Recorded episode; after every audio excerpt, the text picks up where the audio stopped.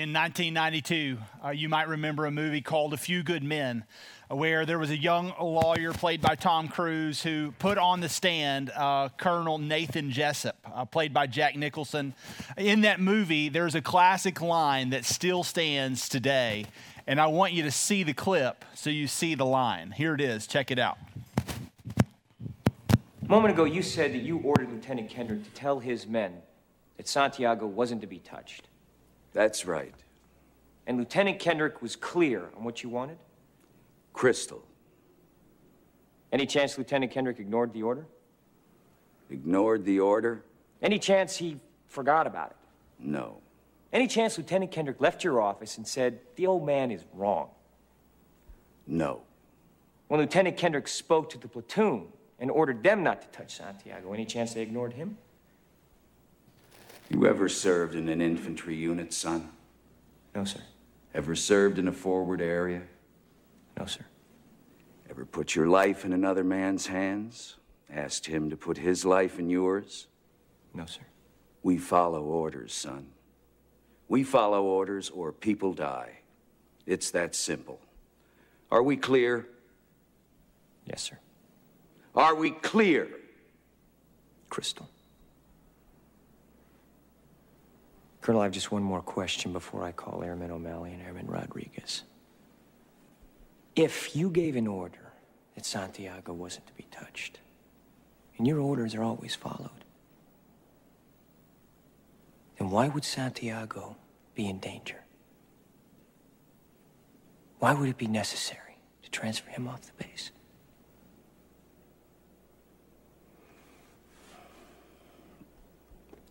Santiago was a substandard Marine. He was being transferred. That's not what you said. You said he was being transferred because he was in grave danger. That's correct. You but I- said he was in danger. I said grave danger. You said, is there I any other- recall what I I said. I can have the court reporter read back to you. I know what I said. I don't have to have it read back to me like I'm. Why the two orders? Colonel? Sometimes men take matters into their own hands. No, sir. You made it clear just a moment ago that your men never take matters in their own hands. Your men follow orders or people die. So Santiago shouldn't have been in any danger at all, should he have, Colonel? Your Honor, I'd like to ask for a recess. I'd like an answer to the question, Judge. The court will wait for an answer. If Lieutenant Kendrick gave an order that Santiago wasn't to be touched, then why did he have to be transferred? Colonel, Lieutenant Kendrick ordered the code red, didn't he? Because that's what you told Lieutenant Kendrick to do. Object! And when it went bad, you cut Counsel. these guys loose. Your Honor, you had Counsel, I'll markers hold you inside in a phony contempt. transport. Your Honor. you doctored the logbook. Damn it, Cappy. You coerced the doctor. Consider I'm yourself in asking you. contempt. Colonel Jessup, did you order the code red? You don't have to answer that question. I'll answer the question. You want answers? I think I'm entitled. to. You want answers? I want the truth. You can't handle the truth. Now, I cannot recommend you go and watch that movie due to much of the language. Um, you can't handle the truth is a line that has stood the ages. And it's actually uh, just in some ways the title of this message, but the question is just one I pose for you is can you handle the truth? Uh, John uh, is the apostle that writes uh, much of the New Testament. Um, obviously, behind Paul and uh, a couple of his contemporaries, we know that John writes the Gospel of John. He writes First, Second, Third John, writes the book of Revelation. And as he does so, he uses this word truth 45 plus times. And as he talks about truth, uh, he helps us understand what the gospel of truth looks like. And so today we're going to look at the life of John as we continue this series um, called Disciple. Over the course of the last few weeks, we've been doing that. And if you have your Bibles, turn with me to Mark chapter 3, verses 13 through 19. As you're turning there, I want to welcome those that are joining us in Edgewood. Uh, we're so grateful to have them hanging out with us today. And uh, want to just pray for us real quickly as we begin, if you don't mind. So if you'd bow your heads and uh, close your eyes with me. Heavenly Father, we thank you for today. We thank you for your grace in our lives. We pray, Lord, that you would encourage us, Lord, to walk in your ways. Lord, would you encourage us to walk in your truth? Uh, we love you and we thank you for your son Jesus, who obviously is the epitome of truth. You're the way and the life. And I just pray that you would help us to follow you more closely today. And we thank you for the example of John, your beloved disciple, um, who we learned so much about. And we pray, Lord, that what we learn and what we hear today would help us think about not only the truth, but about how, how we apply that to our lives. In Jesus' name we pray. Amen. It's in Mark chapter 3 that we see a list of these disciples, uh, followers of Jesus, these apprentices, these students who are going to be called uh, as closer followers. Jesus calls them apostles. Uh, and it's in Mark 13, uh, or Mark 3, beginning in verse 13, that it says that he, Jesus, went up on the mountain and called to him those whom he desired, and they came to him. And he appointed the twelve, whom he also named apostles, so that they might be with him, and he might send them out to preach and have the authority to cast out demons. And so, therefore, he appointed the twelve Simon, to whom he called the name Peter, James, the son of Zebedee, and John, the brother of James, to whom he gave the name Boanerges, that is, the sons of thunder. And then there was Andrew and Philip and Bartholomew and Matthew and Thomas and James, the son of Alphaeus and Thaddeus and Simon the Zealot and Judas Iscariot, who betrayed him. Over the last handful of weeks, we've taken a look at the two brothers, Peter and Andrew. Last week, we took a, look at James, but here we see James has a brother, and his brother was John. John is uh, a guy who is mentioned you know, numerous times in the scripture, but he's not to be confused with John the Baptist. Totally different guy. He is the son of Zebedee, the brother of James, and he's the younger brother as well. And oftentimes um, is paired with his brother. In some ways, might look as if he lives in the shadows of James. John certainly is uh, a, a very a fiery guy. We know that just from the several instances we see of him that he is not necessarily reserved. He's not a recluse. He's certainly uh, one of those that follows Jesus closely. Um, he's in the big three. It's Peter, James, and John that follow Jesus in uh, more secluded ways, certainly close relationship with him. Um, and here's the deal uh, we know that his name means Jehovah is a gracious giver. So, John is, um, is a guy who's going to be marked by Jesus. Uh, he was called along with his brother uh, as a fisherman to follow Jesus, where he says the classic line, Come and I'll make you fishers of men. And you see that just outlined in the Gospels. When you look at Peter, James, and John, we know that they went to places that the other nine apostles did not go. Um, as we've mentioned in former weeks, it's Peter, James, and John that uh, were with Jesus at the Transfiguration, who saw heaven literally open up before their eyes and are able to be a part of a significant experience like that. It was Peter and James and John and Andrew who sit on the Mount of Olives with Jesus and they hear him tell about the end of the age, the end times. Um, it's Peter, James, and John that um, are permitted to follow Jesus when they see him heal Jairus' daughter. Uh, it's Peter, James, and John that have a significant relation with him. You even see that in the Garden of Gethsemane as they're encouraged to go further as Jesus prays. Uh, and sweat drops of blood pour from his head as he, in agony, seeks the Father. When he says something like this Lord, may there be any other way that this cup could pass from me. But Lord, not my will, but thy will be done.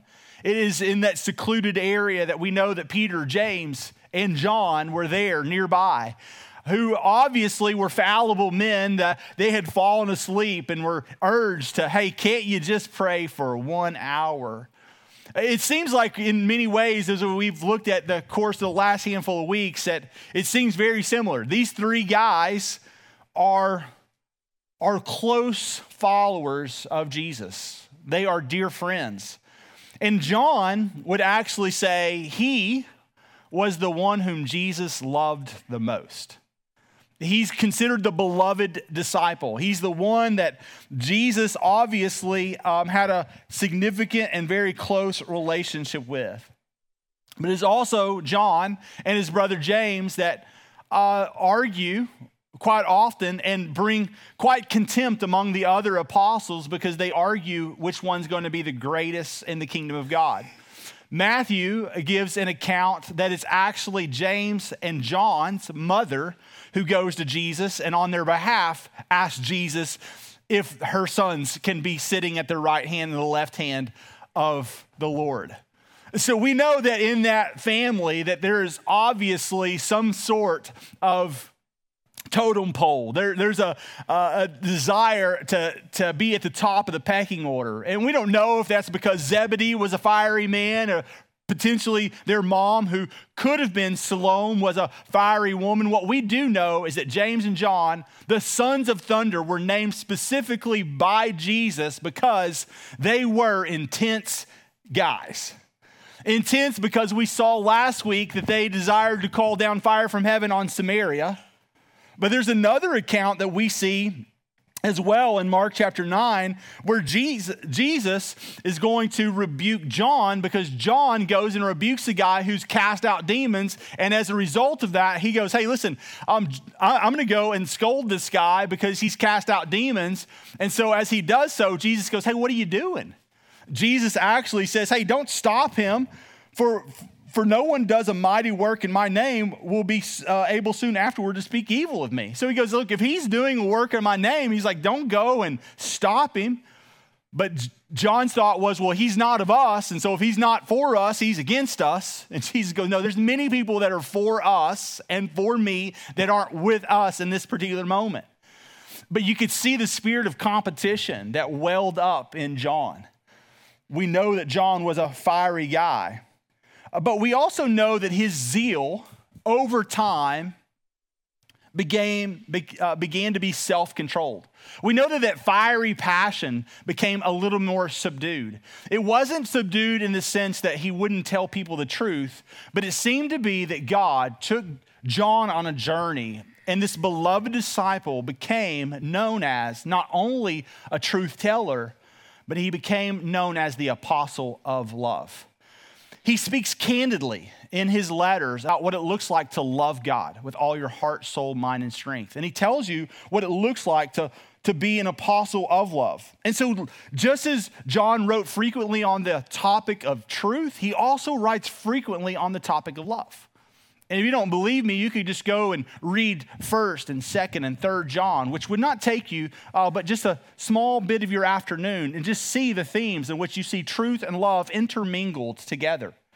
It is John who reminds us that Jesus is the epitome of grace and truth. It is John who helps us see that a son of thunder, a fiery, zealous, intense guy, can be in many ways self controlled by the power of the Holy Spirit and used for the gospel and the glorious good of God's name throughout the earth. John becomes that kind of guy. It is also John that at this particular scene um, is commissioned uh, by Jesus to do something that other disciples weren't. Matter of fact, I'm going to put it for you up on the screen. If you want to turn there, you can. But in John chapter 19, Jesus is hanging on the cross, and John is there with Jesus' mother and three other women. Now, keep in mind that John, the fiery, intense, zealous guy, is there at the crucifixion. And the scriptures would tell us, according to the gospel, that all the other apostles have fled. So we know that most of them are not near, they're huddled up, they're, they're, they've run for their lives. We know that it's Peter who just earlier had denied the Christ, who's working through so many of the things of his own. And John, the beloved disciple, is there along with Jesus' mother. And this is what Jesus says to John as he's hanging on the cross of Golgotha. Here it is in John 19, the latter of verse 24 um, says, So the soldiers did these things. They were casting lots for his clothing, they were dividing up his clothing. As the soldiers did these things, but standing by the cross of Jesus were his mother and his mother's sister. There was the Mary, the wife of Clopas, and then there was Mary Magdalene. And when Jesus saw his mother and the disciple whom he loved, which is unnamed, but this is John writing, and John frequently said that about himself, that, disciple was standing nearby. This is John. He said to his mother, Woman, behold your son. And then he said to the disciple, Behold your mother. And from that hour, the disciple took her to his own home. It was there that Jesus entrusted John, his beloved disciple, as the caregiver for his own mother, Mary. We don't know what, jo- what happened to Joseph in this narrative. We suspect that he has died, something has happened to him. And so Jesus charges John to take care of his own mother. So you see the close relationship that John had with Jesus. Obviously, Peter, James, and John followed, but John would give you a narrative that him and Jesus had a unique and special relationship, that he was indeed not only the apostle of truth and the apostle of love, but he was a beloved disciple of Jesus, and that they had a very close relationship. You see that even there in that particular moment. But the question I posed to you earlier was can you handle the truth? Because this fiery contemporary of Jesus, this apprentice and student, this apostle, this disciple, was obviously a truth teller and he tried to do so in love, but he did not hold back in his writing. And so I want you to see three things today as we kind of wrap up our time together that John says will be true of you if you're a Jesus follower. And John makes no bones about it. He's like, if you don't do these things, you are not a believer. If you don't do these things, you're not a follower. And in many ways, if you could see this man and he was looking you in the eyes, you might see and understand that he was an intense guy, but there's something about him that as God changed him, became soft and pliable and self controlled, into which I think he had a great compassion as he shares these things longing that no one would die apart from Jesus and that no one would be missing from the truth. And so, as he shares these things, and we ask the question, can you and I handle the truth? I think John is just saying, hey, here's some real clear ways to know that you're chasing after God. Here's some real clear ways to know that God is on the throne of your heart. And you'll see these from his letters, 1st and 2nd and 3rd John. But this is very clear what he says. And the first one that he just helps us see as he writes bluntly and matter of factly is simply this if you know Christ, you'll follow him. If you know him, you'll follow him. Now, isn't it John that in John chapter 10, if you remember, he gives a classic passage, all of John 10, in which he helps us understand that Jesus is the great shepherd? It is in that passage that he says Jesus said that he is the great shepherd and that we are his sheep. And then he says, and if we hear his voice, we'll follow him. He gives us a great picture that the shepherd, he guards our hearts, he protects us from the enemy, but he also commands us. And when we hear the shepherd's voice, we follow him.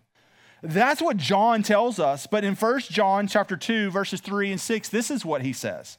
He says, And by this we know that we have come to know him. So he goes, If you want to know if you know God, this is how you know. If we keep his commandments. Then he says, matter of factly, whoever says, I know him, but does not keep his commandments is a liar and the truth is not in him. He gives you a contrast. He goes, You're either a, a truth teller, remember the theme there, or he goes, You're a liar. He goes, It can't be both. You can't say, I love God and not keep his commandments. You can't say, I love God and I don't follow his voice. He goes, That's not truth. He goes, that You're lying to yourself if you believe that you follow after God and you don't obey his word. He, keep, he keeps on going. He goes, and but whoever keeps his word, in him truly the love of God is perfected. By this we know that we are in him. Whoever says he abides in him ought to walk in the same way in which he walked. He goes, if you have a close relationship, a proximate relationship with God, he goes, it's going to change the way you walk. And friends, what he means by that is it's, it's, going, it's going to change the way that you respond, the way you talk. It's going to respond the way that you interact with people. It's going to, uh, it's going to be seen in how you make decisions. It's going to be seen in how you pursue hard after God. It's going to be seen even in your daily walk and if you're working to abide with the Lord, which simply means to remain with Him. And we remain with him through his word. We remain him uh, with him by walking according to his spirit. We remain with him by linking arms with people in the local church and pursuing hard after Jesus. John says, look, these things will be true because whoever says he abides with God, what? Will walk in the same way that he walked. The reality is, he's trying to help us realize if you know God, you'll follow him. You will walk closely with him. You'll keep his commandments. That's uh, what he says just a chapter over in 1 John 3. He says this in verse 24 Whoever keeps his commandments abides in God. So there he goes, if you abide in God, you'll walk with him. And he goes, here's how you know. If you keep his commands, you abide in God, and God in him.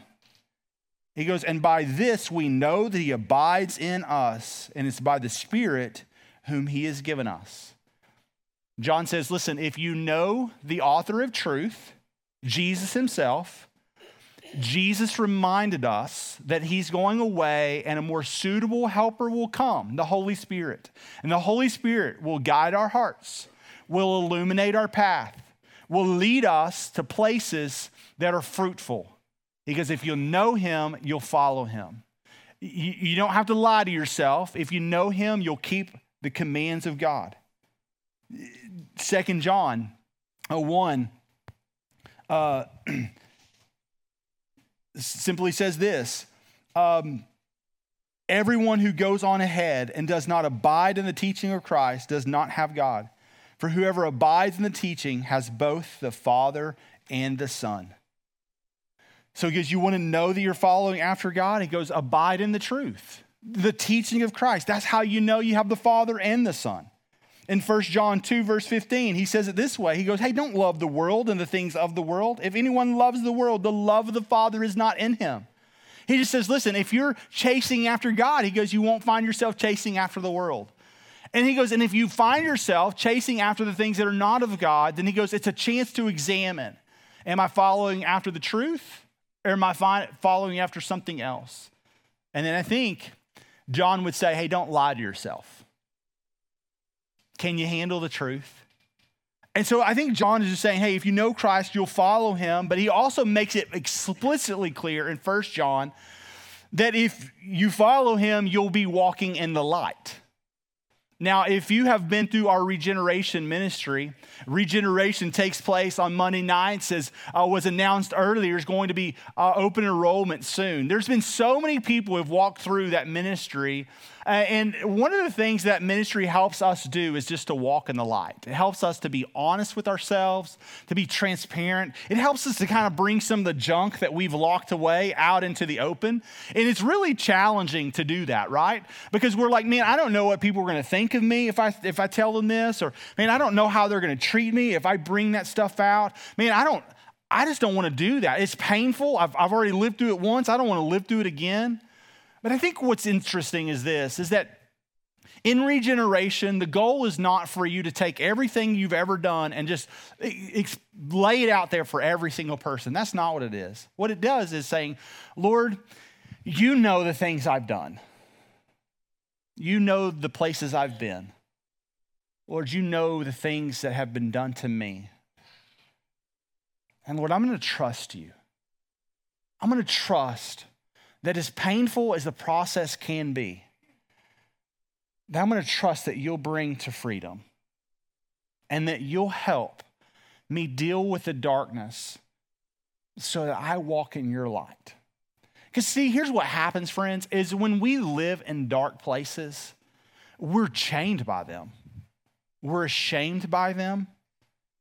And as a result of that, we never feel like we can walk as closely with God as we should. And I think what's interesting is, is if we follow God, we'll learn to walk in the light. And it is painful and it is challenging.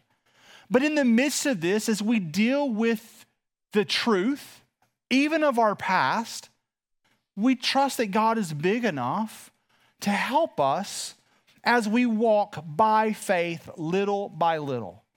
It's interesting because when we think about this passage, and I'll read it to you, we just see that there is no darkness at all in God. And if there's no darkness at all in God, I think John is just saying, hey, if we're following close after him, we should desire to get rid of all the darkness in us as well. You think about that, there's never been any sin in Jesus.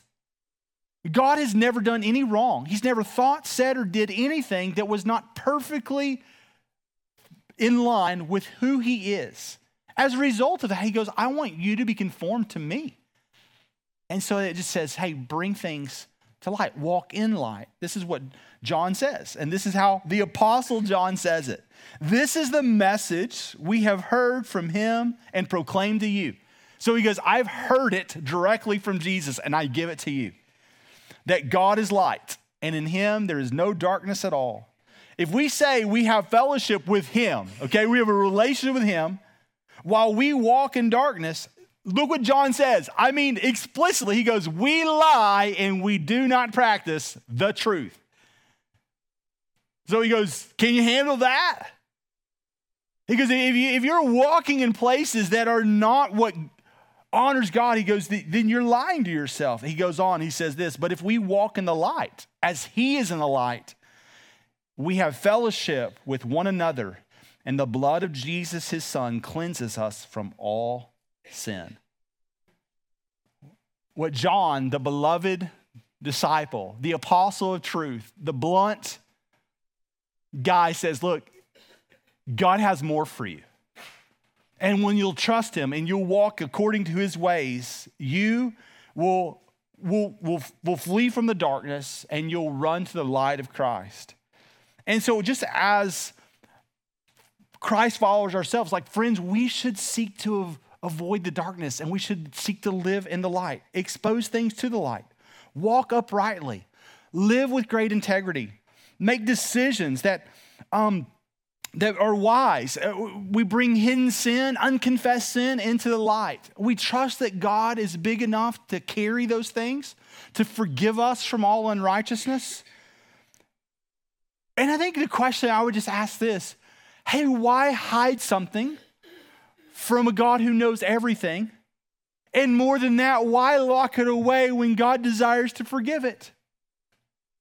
Like, that's an amazing thing. Like, think about this. I don't care what you think of me if I know that God will forgive me and cleanse me.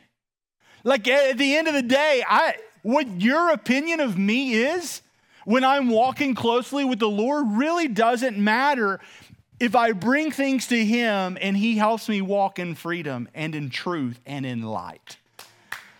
And I get it. Like, we're like, well, that seems so difficult. And the reason why is because when we think walk in light, we think we, we should have Him illuminate our entire path for the rest of our life. And I don't see that in Scripture.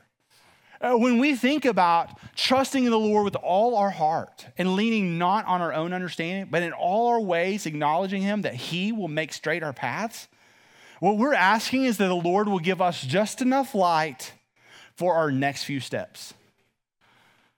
That He'll give us just enough light for our next few steps. And I think so many of us in this room, we struggle to trust God because we, we don't think He's given us enough light for the next year or two of our lives. And that's not the way that God works. If you remember how God works, He provided Israel in the wilderness with manna for today.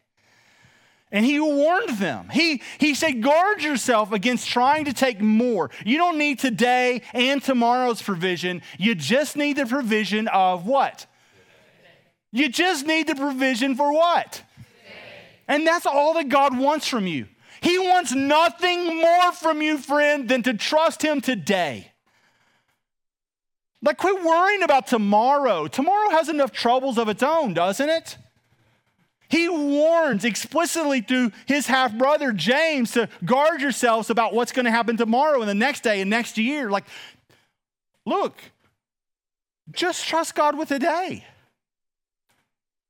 And there's some of you that today, like, it's just, it's just trusting Him one step at a time. And there's something that God wants you to do. And I would just say, trust Him. Because if you know Him, you'll follow Him. And if you follow Him, you'll bring things into the light. You'll walk in light.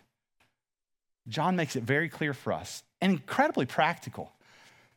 And this is the third thing. He just says, look, and if you love God, it'll be reflected in the way you treat others.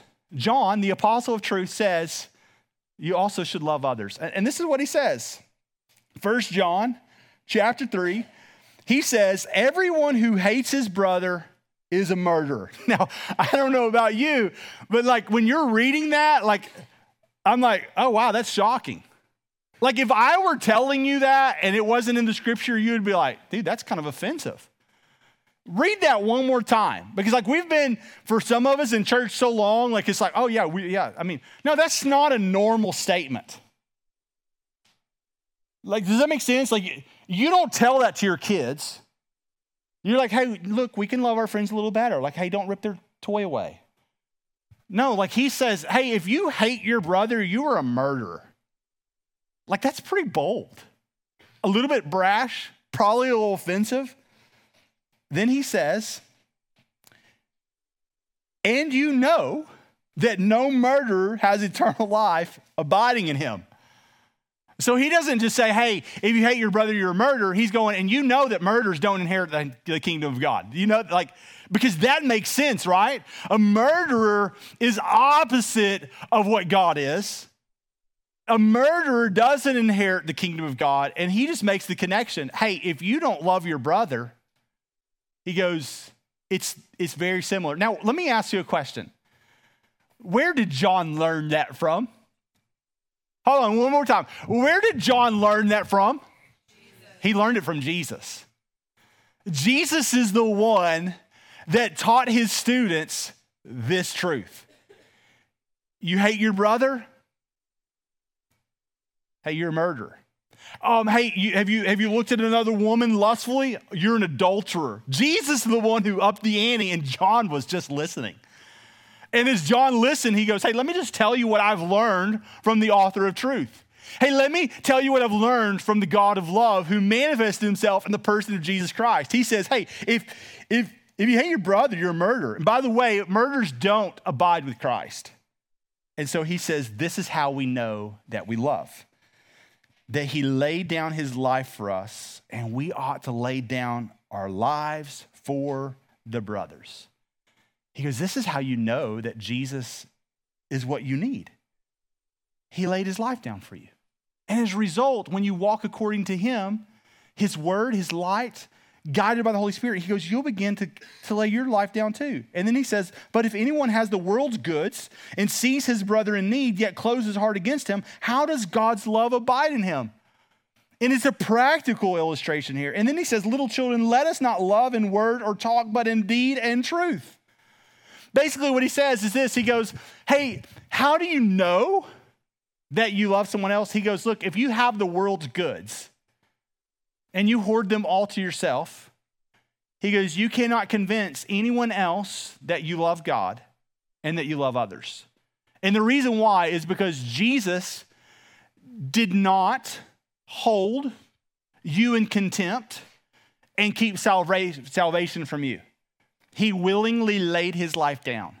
Even as John and his brother are arguing about who's going to be right and left, Jesus teaches them a lesson. And he says, For the Son of Man did not come to be served, but to serve and to give his life as a ransom for many. John learned that. You know where I think John learned something else is when Jesus washed the apostles' feet. He watched Peter deny Christ the opportunity until Christ says, You take no part of this, you, take no part of the kingdom. Peter goes, Well, give me a part of it then. I'll let you wash my feet. John seems to be learning. And this son of thunder has not only a softened heart, but he loves people too much to not tell them the truth. And what he says is this He goes, If you have the world's goods, and you don't do anything about your neighbor in need, then he goes, You're lying to yourself if you would say you're a follower of Jesus. You think about that. Like, do we have the world's goods here, friends? Let me ask you one more time. Like, hey, do you have the world's goods? Now, look, I'm not saying that oh, we've all managed the world's goods well, but we've had them, haven't we? I mean, we are among the richest people in the world. If you live in America today, you are in the top 2% of the world's wealthiest people. And listen, not today, but of all time. Of the billions of people who have lived on planet Earth, you sitting in this room are among the top wealthiest people who have ever lived on the planet. You have more of the world's goods than most average people have ever had. And John is just saying if you have the world's goods, show others how much you love God and meet needs. Next Sunday, we're going to meet some incredible needs. Um, if you haven't been here the last couple of weeks, um, we're just we're going to meet some needs in our community, and we're going to meet some needs by uh, feeding kiddos who uh, don't have food on Friday, Saturday, Sundays in Wills Point District. Hey, we're going to help uh, Edgewood um, send some kiddos to camp uh, through their Fellowship of Christian Athletes program. Uh, we've heard of other needs that are happening in our community, some families that we can partner with and help, and we're just going to we're just going to be generous. Um, let me just share something with you real quick. This is a personal thing. Um, I'm an eighth grade small group leader. Um, and uh, there's this me, and there's two other guys, two brothers. Um, they're not the sons of thunder, but they're two brothers who mean a ton of for you know with uh, just in my life. I've known them for 20 plus years. Um, they're faithful people. Um, oftentimes you see them in the back, not ever really in the front. Um, they lead a small group with me. Uh, we had a, a guy in our small group um, who his family um, had a house fire. And so I just challenged the, the guys in our group hey, what would it look like if we got together and we were just generous and just helped out this young man and his family? And uh, this last week, we got to, together with this young man and we put our hands on him and we prayed and we gave him some money. And those eighth grade guys raised over $800 for his friend. Like, that's cool. I'm like, like, that's an amazing thing to watch this young man be blown away, almost embarrassed. Like, what in the world? That's craziness. That's craziness. And you know how it happens? Everybody just contributes a little. And this isn't something I'm just asking adults to do. This should be the mark of the Christian life. Like, this should be a mark of faithfulness. When we see a need, we meet a need. And that need ought to happen, start in our communities. But I can look across this room and I can count on more than two hands, adding my toes, of the number of people in this room who, because of the generosity of people in our church that's not funneled through a budget, have been given a, an envelope explicitly by someone in our church, and they say, Hey, we've heard of your need, and then somebody meets it. And I know for sure that in this room there are people there are dozens between both campuses in this service that have been handed a thousand or two thousand or three thousand or four thousand or five thousand dollars to say, hey, look, there is nothing attached to this. You owe us nothing. We love you, and we're sorry that you're working through the things you are. We want you to know that God loves you and He's worth following. We want you to know that it's worth walking in the light. We want you to know there's a church who will love you even as you're working through the difficult things. We know that it's not easy, but will you trust God? Will you follow Him? And that's the church we want to be. And next week, we're just asking hey, would you contribute to meet some more needs that we're sharing with you? Or we're just asking as a family that you would consider giving a couple hundred bucks. I already know of a couple of people who've like, hey man, I'm going to give 5,000 bucks. I'm like, praise the Lord. Friends, I don't have 5,000 to give at this season. But what I would tell you is this we're going to we're praying about what it is we are going to give, and we're just going to help meet the needs we can. And so we just say, hey, look, don't worry about the number. We just say, it's not about equal giving. I can't give what you can give, and some of you can't give what I can give. But if we all say, hey, let's make a little equal sacrifice, look, let's, let's do something that's significant for others, and let's bring our gift next week and we're not going to celebrate um, who is playing in the Super Bowl. We're going to celebrate the giving that happens that Super Sunday. And so I encourage you, hey, would you be a part of that? As we wrap up, um, the two brothers that I lead with, Mike and Steve Laughlin, are dear friends of mine. Um, they've been in my life for 20 years. Um, and I just want to close, uh, since we've talked about the Sons of Thunder the last couple of weeks, uh, with, with two brothers who don't look like the Sons of Thunder, but God's using to make a difference. And we'll close with the testimony from Mike and Steve Laughlin. Y'all check this out. Go ahead, introduce yourself. So, I'm Mike Laughlin, and this is my older brother, Steve Laughlin.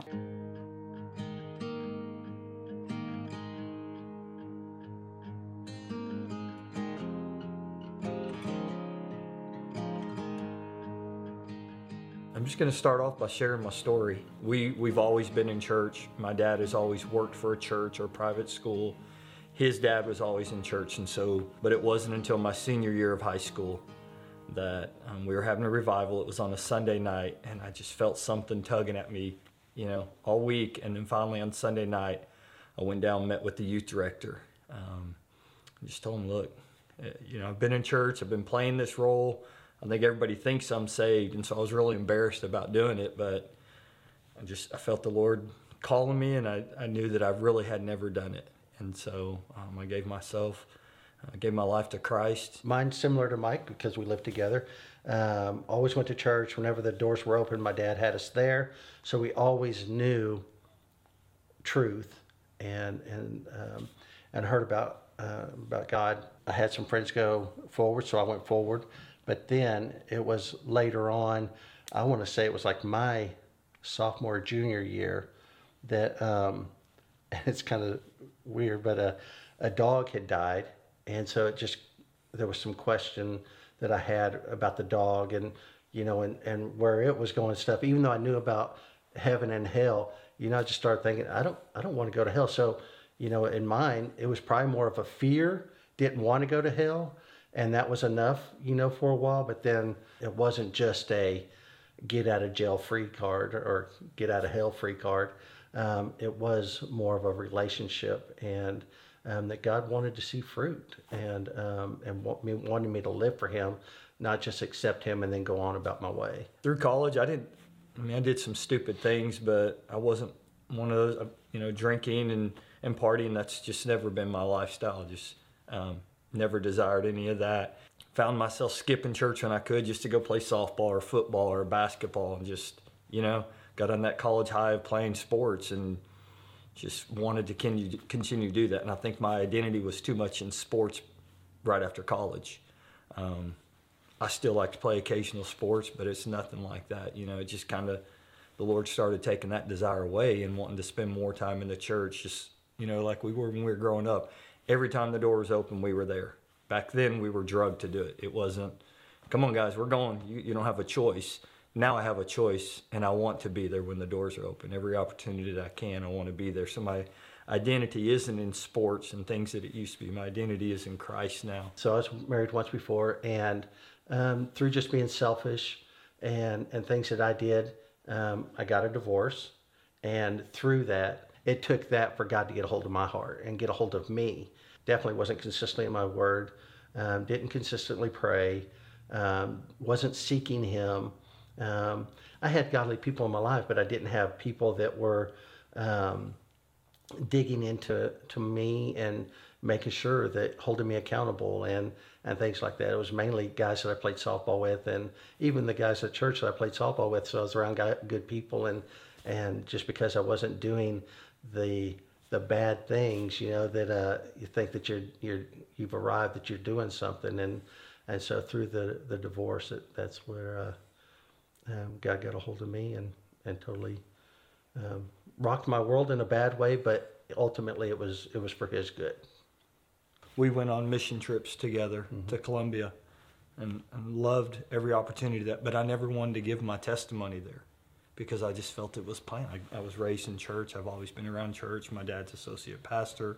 I went to a private high school, and I went to a private college. Um, so my first experience at a public school was teaching in Lancaster, and um, so I've, I've always been, you know, around that. I guess sheltered, and so I'm like, I don't have a good story. Nobody wants to hear my story. Reluctant to And, tell it. uh, yeah, I didn't want to share. So when we went to Colombia, I always wanted other people to share their testimonies. I'm like, golly, man, that, the Lord did wonders in his life. I'm like, He didn't do anything in my life, you know, you know. And so I was really um, reluctant to share that, but God gave me this story for a reason, and I'm so thankful that I didn't have to go through some of that stuff that other people have. Absolutely. But man, my my story is His story. My story is not my story. This is a story God gave me, and just I want to share it now. You know, before I didn't want to share it, but I don't want people to have to experience some of the stuff you hear people experience. So I would say, man, give your life to Christ and not just part of it. because until you give it 100% and it has nothing to do with religion, it's all about a relationship. And if you're just trying to seek knowledge and not knowing the Lord and a relationship with Him, then, then you've missed the mark. And so I would just say, man, don't don't hold anything back. God already knows. Just lay it all out there. I don't think a lot of people think that a revival could happen again. And I really believe that it could if we would all get on fire and all have one one goal, and that's to spread his word. You know, it says if each one will just reach one. And man, just think how many names could be added to the book.